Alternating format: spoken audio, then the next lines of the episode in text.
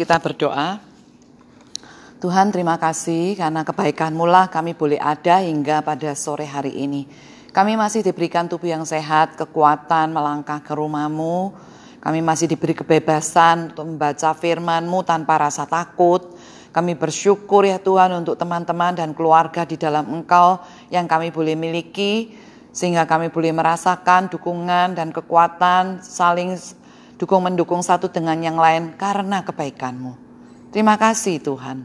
Kiranya Engkau sendiri akan beracara di tengah kami pada sore hari ini dan mengajari kami akan segala sesuatu yang ingin Tuhan sampaikan kepada kami.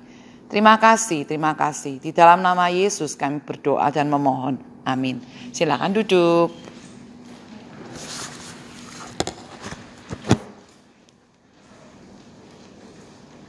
Oke, bacaan kita saya ambil dari Nehemia pasal yang keempat kita akan membaca dari ayat 1 sampai ayat yang ke-4 13 saja.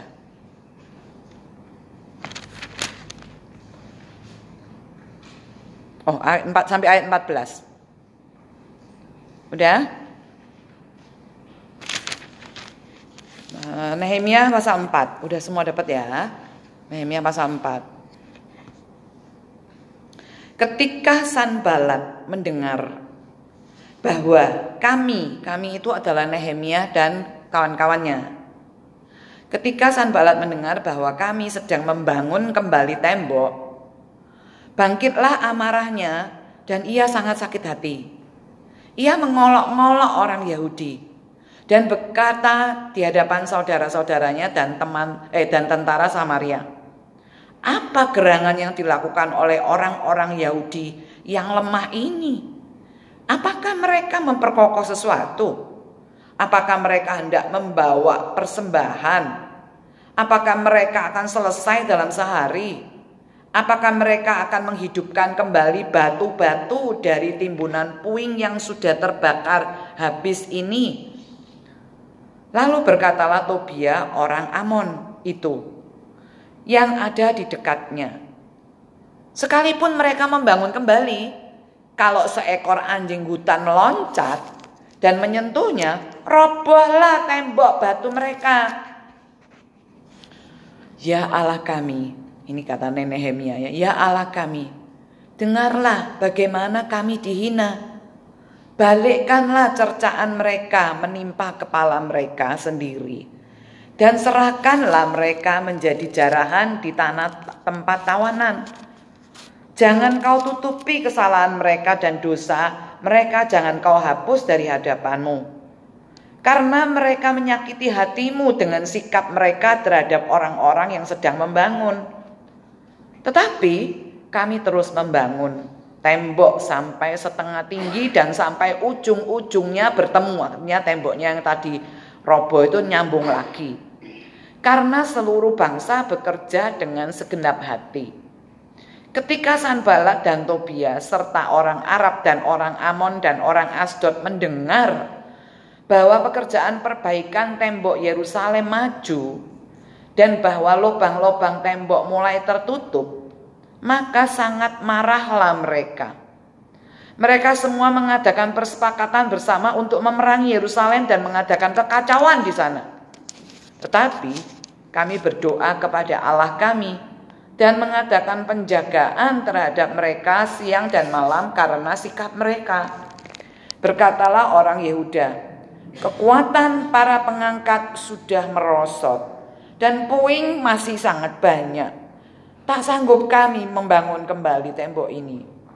Tetapi Lawan-lawan kami berpikir mereka tidak akan tahu dan tidak akan melihat apa-apa sampai kita akan di antara mereka membunuh mereka dan menghentikan pekerjaan itu. Ketika orang-orang Yahudi yang tinggal dekat mereka sudah sepuluh kali datang memperingatkan kami, mereka akan menyerang kita dari segala tempat tinggal mereka. Maka aku tempatkan rakyat menurut kaum keluarganya dengan pedang, tombak dan panah di bagian-bagian yang paling rendah dari tempat itu, di belakang tembok, di tempat-tempat yang terbuka. Ku amati semuanya, lalu bangun berdiri dan berkata kepada para pemuka dan para penguasa dan kepada orang-orang yang lain, "Jangan kamu takut kepada mereka. Ingatlah kepada Tuhan yang Maha Besar dan dahsyat, dan berperanglah untuk saudara-saudaramu, untuk anak-anak lelaki dan anak-anak perempuanmu, untuk istrimu dan rumahmu." Nah, saudaraku, kalau kita lihat bacaan hari ini sebenarnya kan ada sambungannya dengan bacaan yang kemarin ya ibu-ibu. Kemarin kita baca gimana? Ada Nehemia yang pulang ya Nehemia uh, setelah mendengarkan temannya yang namanya Hanani itu bahwa kondisi tembok Yerusalem itu runtuh Lalu dia itu sedih dan kepingin pulang untuk membangun tembok. Nah ibu-ibu kenapa sih tembok runtuh kok menjadikan dia sedih? Ibu-ibu harus tahu bahwa pada zaman dahulu tembok kalau tembok kota itu runtuh maka itu sebenarnya menunjukkan kelemahan dan ke apa itu namanya rasa yang memalukan dari penduduk kota yang ada di sana atau apa itu penduduk orang kalau misalkan tembok Yerusalem runtuh berarti harusnya orang Israel itu malu gitu intinya begitu mereka itu malu dan setiap saat kondisi mereka itu boleh dibilang adalah dalam keadaan yang terancam. Karena tembok zaman dulu itu sama dengan di, uh, apa itu? pelindung untuk penduduk yang tinggal di kota itu, gitu ya. Jadi itulah sebabnya kota Yerusalem apalagi kota Yerusalem ya, kita semua tahu Alkitab mengatakan kota Yerusalem itu disebut kota Daud dan merupakan kota kebanggaan bagi orang Israel. Sehingga kalau Yerusalem itu runtuh dan itu adalah hal yang sungguh sangat menyedihkan dan memalukan. Itulah sebabnya Nehemia merasa sedih ketika dia mendengar pada dia yang tinggal di, di negeri Babil sebagai pelayan dari raja yang sebagai juru minuman yang selalu menghidangkan minuman untuk raja Ketika dia sedang menghidangkan minuman raja dia yang sudah sedih karena mendengar temannya ngomong bahwa temboknya itu runtuh dan kemudian singkat cerita raja itu melihat bagaimana wajahnya yang sedih akhirnya dia mendapat izin untuk pulang membangun kembali tembok itu gitu ya. Nah kemudian pasal 3 dikatakan tembok itu mulai dibangun, dibagilah tembok bagian sini siapa, bagian situ siapa, bagian situ siapa. Pokoknya semua di setiap bagian keliling tembok itu ada orang-orang yang bertugas untuk siap membangun tembok itu. Dan mulailah temboknya dibangun gitu ya. Nah Ibu-ibu, kalau kita lihat dari pasal 2 itu sudah ada nama yang namanya Sanbalat dan Tobia. Ya. Sudah pernah baca toh kemarin Sanbalat dan Tobia. Nah sebenarnya Sanballat itu siapa sih? Sanballat itu adalah gubernur Samaria. kok Samaria? Yerusalem kok Samaria? Nah gini ya ibu-ibu. Kalau kita ingat lagi, saya pernah cerita siapa Samaria itu. Samaria adalah hasil penduduk kawin campur. Kerajaan Israel Utara, yang Israel Utara yang sudah runtuh oleh kerajaan Asyur Nah, ketika mereka dibawa ke pembuangan, disebarkan di mana-mana di, oleh oleh tentara Asyur, lalu masih ada tinggal sedikit penduduk yang lemah, yang miskin, yang tidak berdaya tinggal di negeri Israel. Lalu kerajaan Asyur itu mendatangkan penduduk-penduduk jajahan negara jajahannya itu dibawa ke Israel. Ya, jadi ceritanya dia datangkan orang dari mana yang tawanan-tawanan dari negeri lain dibawa ke Israel. Terus penduduk yang dibawa ke Israel itu kawin campur dengan penduduk yang masih sisa tadi itu loh. Hasilnya itu yang disebut orang Samaria. Jadi ya Ibu ya. Dan itu sudah berlangsung puluhan tahun lama sekali. Mungkin sudah ratusan tahun malahan. Sudah lama sekali terjadi di situ sehingga Sanbalat ini adalah orang Samaria yang akhirnya kayaknya menjadi berkuasa di situ karena wilayah itu kan kosong tadinya. Kan Israel kan dibawa ke pembuangan.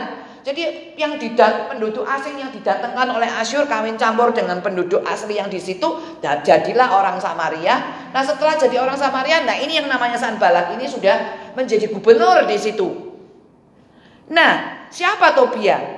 Tobia adalah gubernur juga Transjordan di bawah kerajaan Persia. Jadi kerajaan Media Persia dan kerajaan Asyur mereka itu menduduki negara-negara lain dan akhirnya penduduk apa kayak di wilayah jajahannya itu ada gubernurnya, gubernurnya, gubernurnya begitu loh. ya, yang akhirnya memberi kayak Indonesia dulu yang tunduk kepada Belanda kan di wilayah Indonesia ada siapa Dandels atau siapalah tentara Belanda pemimpinnya itu nanti lapornya ke sana gitu ya. Jadi ada gubernur-gubernur raja kecil raja kecil di wilayah itu.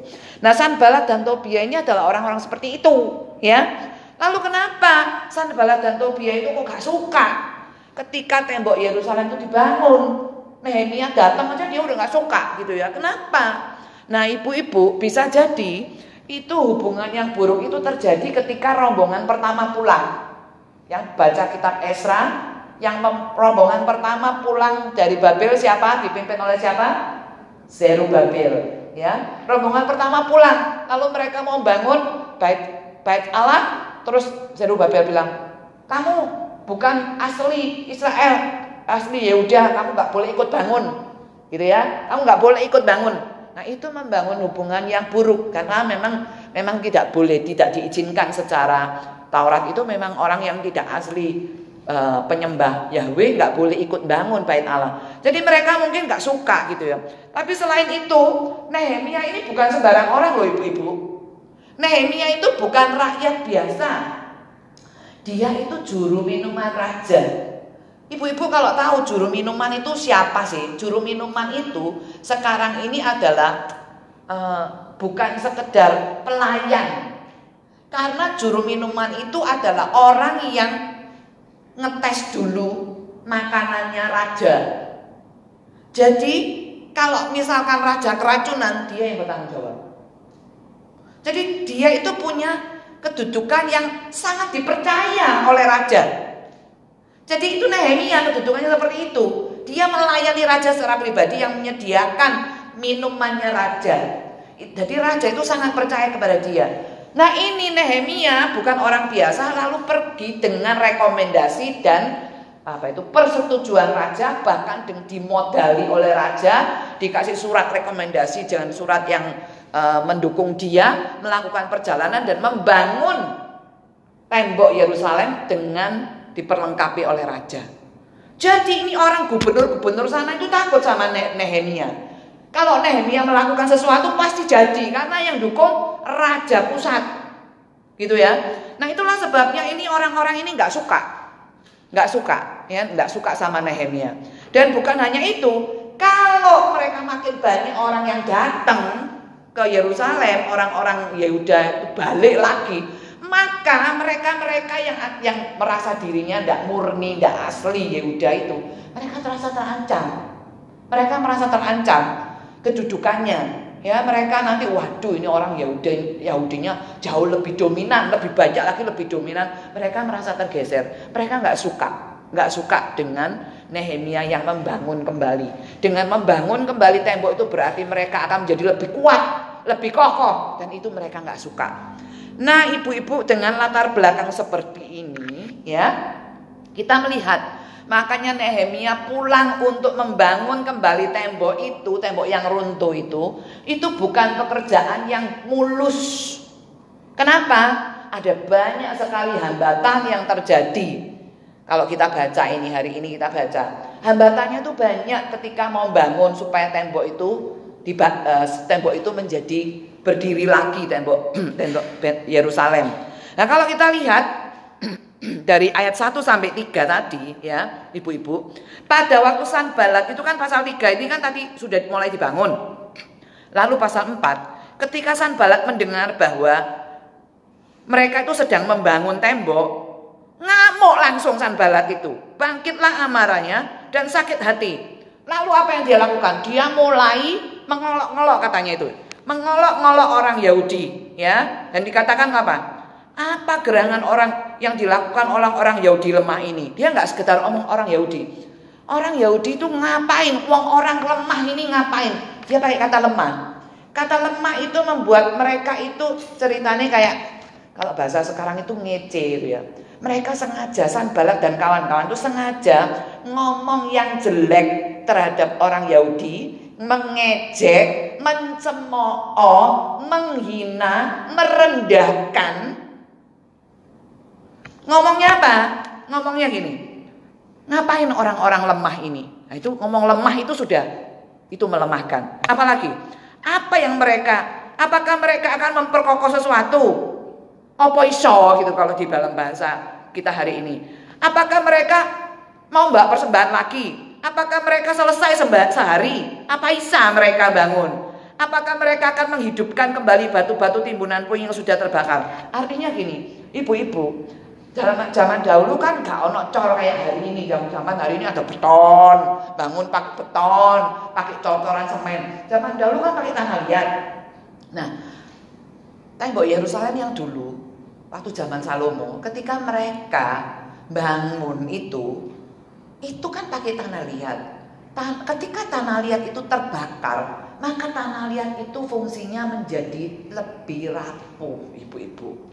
Ya jadi Apakah mereka mau bangun dari puing-puing ini? Gak mungkin gitu ya. Makanya diajak ngomong apa? Bukan cuma sanbalan, ngomong ayat yang ketiga, Tobia ngomong apa? Sekalipun mereka bangun kembali, kalau seekor anjing hutan meloncat, menyentuhnya, roboh tembok ini. Abang Ici lagi. Ya, apa iso? Mau disentut kesenggol anjing aja roboh itu. Jadi ini omongan yang sebenarnya bukan hanya menghina, tapi berusaha apa? Melecehkan, merendahkan. Sebenarnya apa sih tujuannya ibu-ibu? Apa tujuannya? Kok mereka sampai mencemooh, mengejek, merendahkan? Apa tujuannya? Supaya supaya mereka iya yo, apa aku iso ya? Jadi akhirnya apa? Menjadi bangun. Ya kan? Mereka lemah, akhirnya iya. Apa iso ya? Ini wis puing-puingnya kayak gini. Apa iso dibikin lagi? Kalau itu nanti kesenggol ini bisa kuat enggak ya? Jadi ah nanti sia-sia lah pekerjaan kita. Jadi memang sengaja dihina dicemooh di kalau orang Jawa dionek-onek ke sampai supaya mereka itu pesimis supaya mereka itu kecil hati supaya mereka itu tidak jadi bangun. Memang di, dihina sampai seperti itu ya tetapi kalau kita lihat baik-baik firman Tuhan mengatakan walaupun hambatan itu ada ketika hambatan itu ada ketika mereka hendak melakukan perkara besar melakukan menyenangkan hati Tuhan dengan membangun kembali tembok Yerusalem mereka membangun kembali kebanggaan orang orang Israel di orang Yahudi di mana tembok itu dibangun kembali mem, untuk memuliakan Tuhan dengan uh, tembok itu lagi dibangun lagi memulihkan kehormatan orang-orang Yahudi. Ketika mereka punya motif seperti itu, motifnya untuk melakukan kehendak Tuhan, maka yang dilakukan oleh Nehemia itu, Nehemia tidak meresponi sama sekali. Coba lihat ayat yang keempat. Ibu-ibu lihat. Ya Allah kami, dengarlah bagaimana kami dihina. Dia nggak ngomong, dia tidak meresponi sama sekali loh omongannya orang-orang itu. Dia tidak balas. Dia tidak tidak ngoneke. Ya, nanti tak buktikan bahwa tembok ini tidak bakal runtuh. Dia enggak. Dia enggak meresponi. Jangan ngeceh kamu ya. Ya enggak. Dia enggak ngomong pakai begitu. Dia tidak menggubris omongan orang-orang yang mengejek dia. Yang dia lakukan apa? Cuma ngomong baik Tuhan. Cuma ngomong ya Pak. Tuhan Allah kami dengar tuh kami dihina. Balikkanlah cercaan mereka menimpa kepala mereka sendiri. Biar mereka serahkanlah mereka menjadi jarahan di tanah tempat tawanan. Jangan kau tutupi kesalahan mereka Tuhan. Dosa mereka jangan kau hapus dari hadapanmu. Karena mereka menyakiti hatimu dengan sikap mereka terhadap orang-orang yang sedang membangun. Siapa orang-orang sedang membangun itu? Termasuk Nehemia, orang Yehuda. Jadi dengan kata lain apa ngomongannya? Nehemia. Nehemia itu ngomong gini, Tuhan, biarlah mereka itu sendiri yang akan menerima akibat dari keadilanmu Tuhan. Karena apa? Karena mereka menyakiti hatimu. Loh, sebenarnya yang disakiti siapa tadi kalau kita baca? Orang Yehuda. Kan di yang dinyek kan orang Yehuda toh. Yang dihina orang Yehuda toh. Tetapi bagi Nehemia, dia itu melihat dirinya itu bukan sekedar aku orang Yehuda. Tetapi aku ini miliknya Allah. Jadi kalau ngenyek aku, ngenyek yang punya. Kalau menghina aku, menghina pemilik hidupku. Jadi dia bilang, karena mereka telah menyakiti hatimu dengan sikap mereka terhadap orang-orang yang sedang membangun ini. Kan orang-orang sedang bangun kan termasuk Nehemia. Jadi mereka itu menyakiti hatimu dengan ngecek kami ini Tuhan. Jadi dia cuma ngomong gitu sama Tuhan.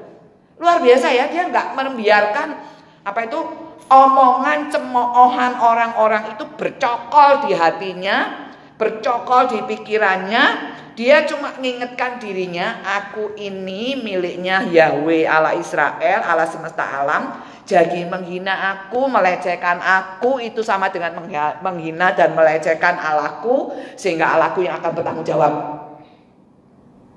Ini sikap yang luar biasa loh ibu-ibu. Sikap yang luar biasa. Wow.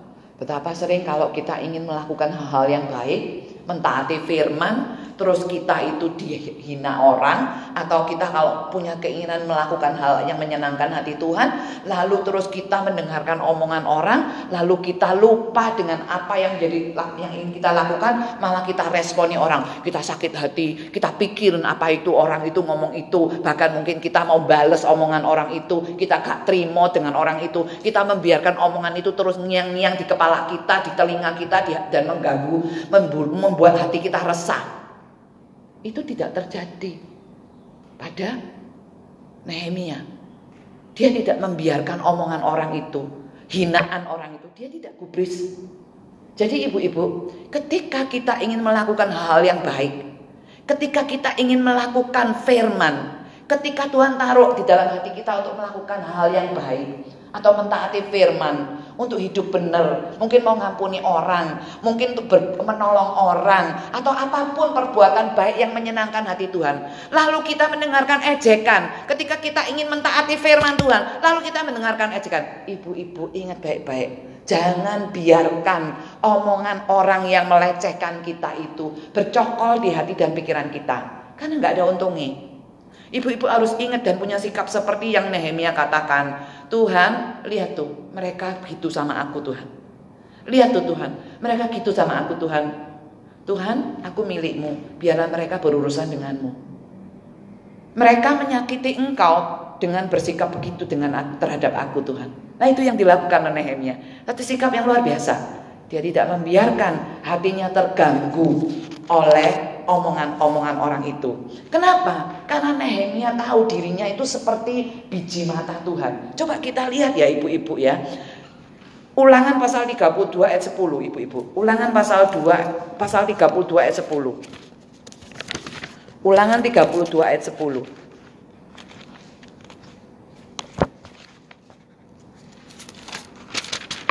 Ulangan 32 ayat 10. Udah? Saya baca ya. Didapatinya dia di suatu negeri di padang gurun. Nah, ini dia itu adalah Yakub. Artinya Yakub ini adalah kita bagian ini bercerita tentang Israel ya, umat Israel keturunan Yakub. Didapati dia, didapatinya. Jadi Tuhan menemukan umat Israel di suatu negeri di padang gurun, di tengah-tengah ketandusan dan auman padang belantara dikelilinginya dia dan diawasinya, dijaganya sebagai biji matanya. Jadi umat Israel itu sebagai apanya Tuhan? Biji matanya. Coba sekarang buka lagi. Sakaria, kitab Sakaria. Sakaria pasal 2. Sakaria pasal 2. Ayat 8.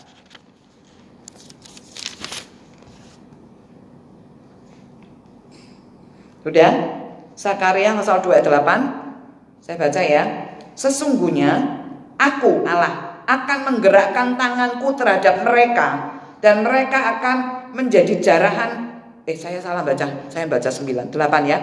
Sebab beginilah firman Tuhan semesta alam yang dalam kemuliaannya telah mengutus aku mengenai bangsa-bangsa yang telah menjara kamu. Sebab siapa yang menjamah kamu berarti menjama biji matanya. Ibu-ibu saya tanya ya ibu-ibu ya. Seandainya ada seseorang mendekat kepada ibu langsung nyolok biji mata ibu-ibu, apa yang ibu-ibu lakukan? Gurung sampai tangannya dia jarinya dia menyentuh mata kita, kita langsung Betul? Ibu-ibu, seperti itu loh bangsa Israel itu di hadapan Tuhan. Seperti itu kita semua di hadapan Tuhan. Kita. Kita ini biji mata Tuhan. Jadi kalau ada orang mau nyentuh biji mata Tuhan, disambung sendiri ibu-ibu. Ibu-ibu mengerti ya? Itulah sebabnya Nehemia itu terserah kamu mau ngomong apa. Jadi kalau ada apa-apa orang menghina aku, melecehkan aku, merendahkan aku, mau berbuat jahat terhadap aku, aku tidak akan membiarkan itu semua bercokol di pikiranku, di hatiku dan mengganggu aku. Aku cuma ngomong sama dia. Dia Tuhanku yang akan melindungi aku karena aku ini biji matanya Tuhan. Kita berharga loh ibu-ibu. Saya ketika baca ayat ini tuh saya sangat terhibur. Tuh Tuhan, betapa aku ini berharga. Bukan kita ini bukan seperti bajunya Tuhan, bukan. Biji mata. Biji mata. Kita aja nggak usah apa ya. Kita ini kadang-kadang nggak ada orang nyolok mata kita aja, mata kita ini sering berkedip. Betul? Kenapa? Karena mata ini berkedip ini supaya untuk melindungi biji mata ini. Tuhan menciptakan kita seperti itu. Kalau kita disebut biji matanya Tuhan, maka kita ini akan dilindungi. Itulah sebabnya sega, kalau kita ingin melakukan hal yang baik, kalau hidup kita ini dilecehkan oleh orang karena kita mau hidup taat firman, ibu-ibu ingat, kita ini biji matanya Tuhan.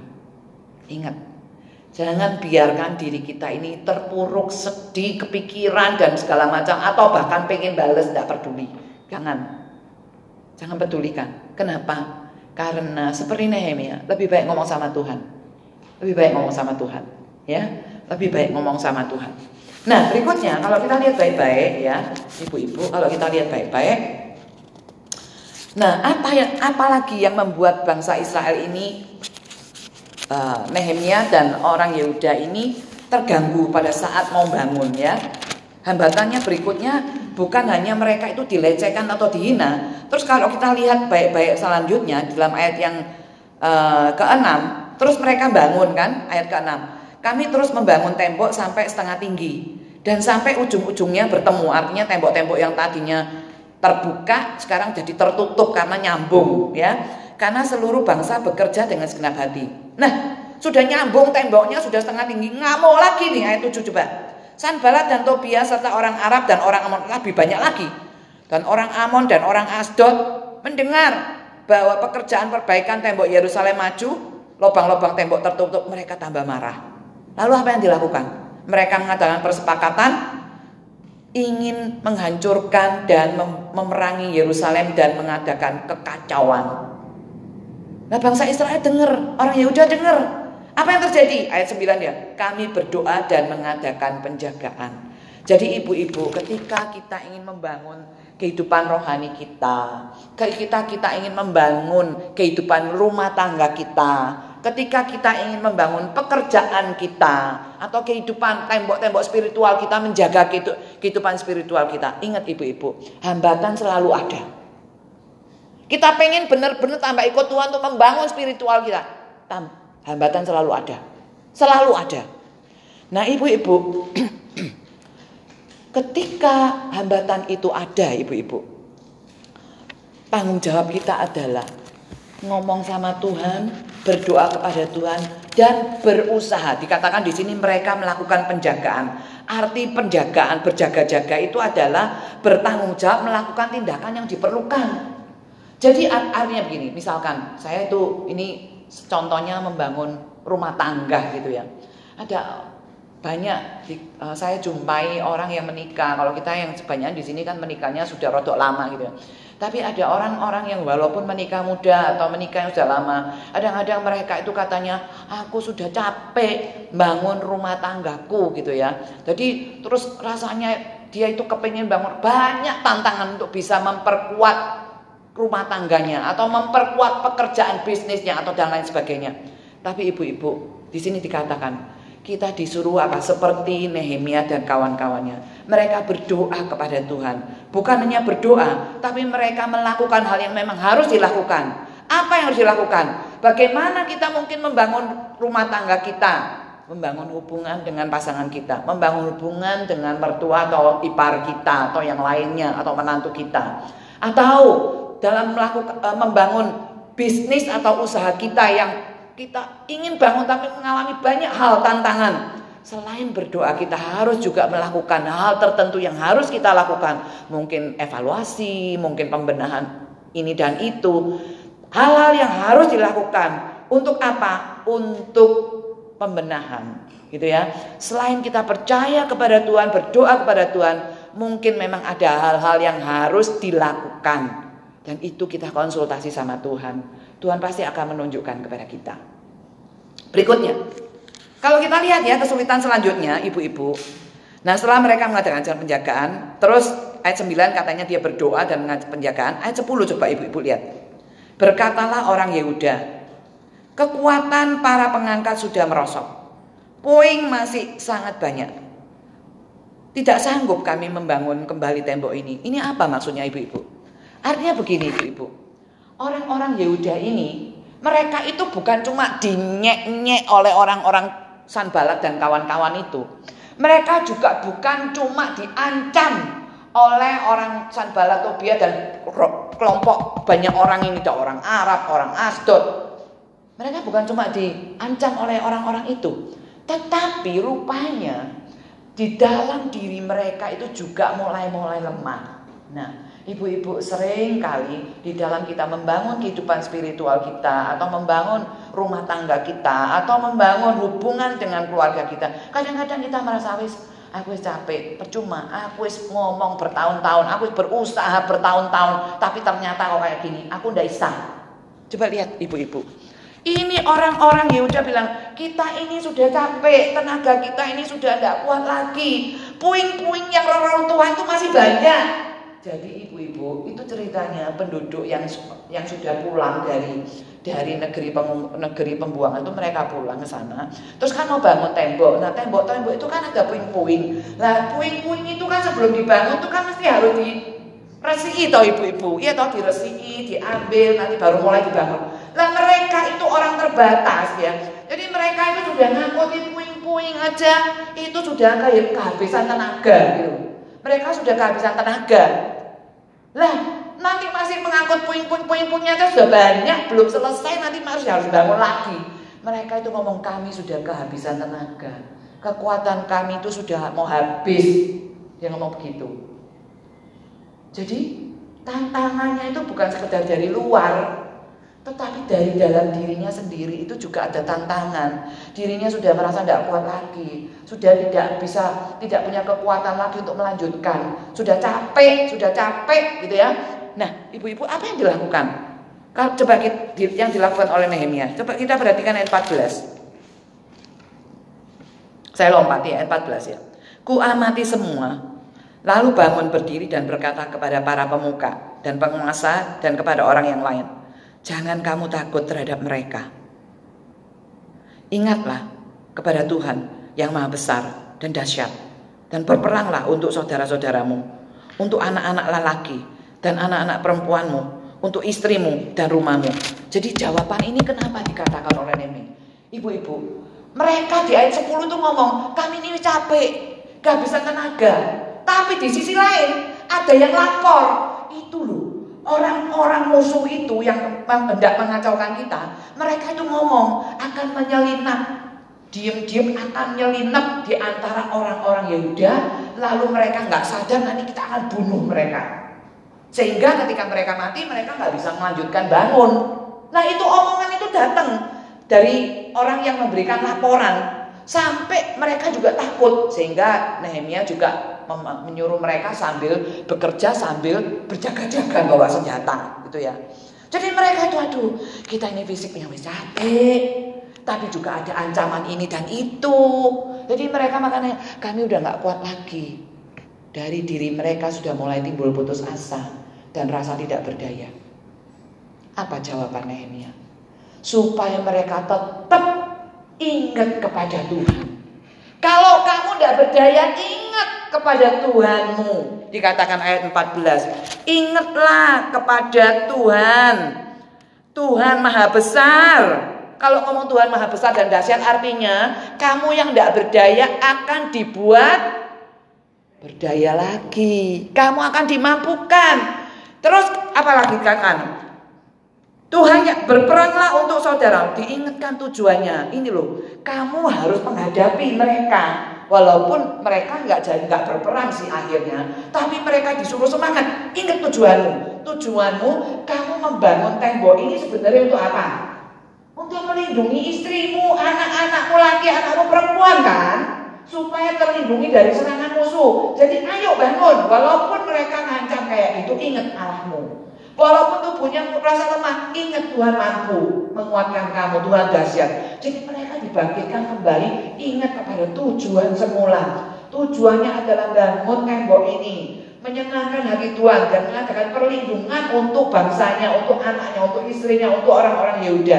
Jadi harus teguh, harus bangun, percaya Tuhan Maha Dahsyat, Tuhan Maha Besar, dan Tuhan akan menolong.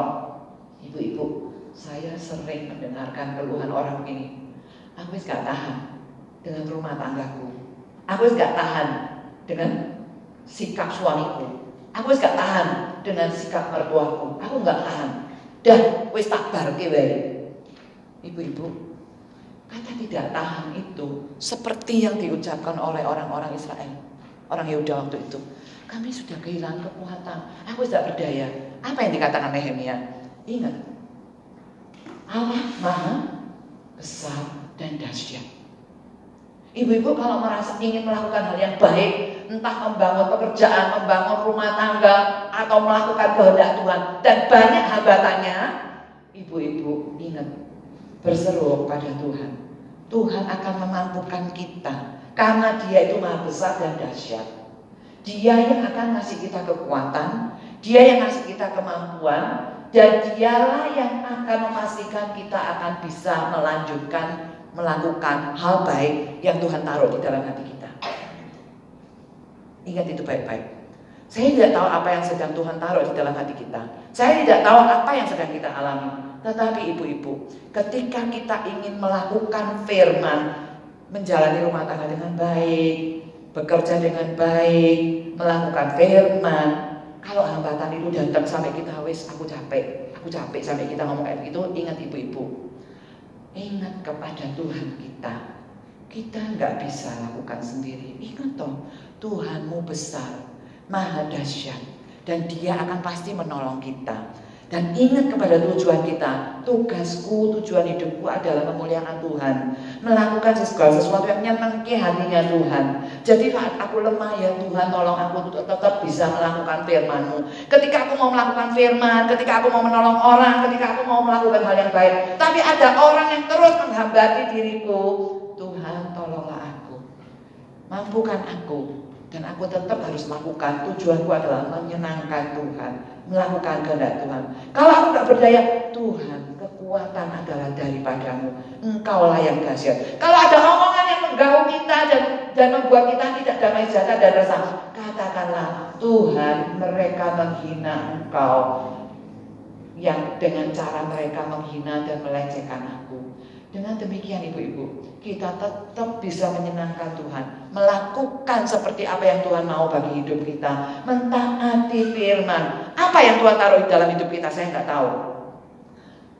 Mentaati firman, melakukan firman, menolong orang, memperbaiki hubungan kita dengan sesama kita, dengan pasangan kita, membangun rumah tangga kita, membangun apa saya nggak tahu, pelayanan kita, saya nggak tahu.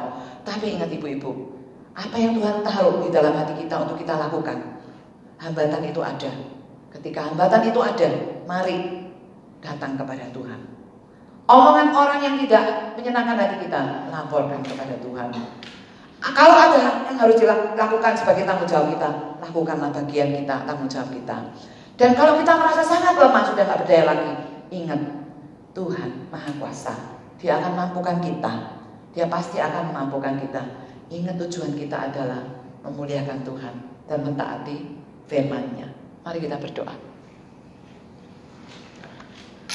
Tuhan terima kasih hambamu yang tidak sempurna ini berhenti berbicara. Tetapi Tuhan engkaulah yang membuat setiap anak-anakmu mengerti apa yang engkau mau bagi hidup kami masing-masing.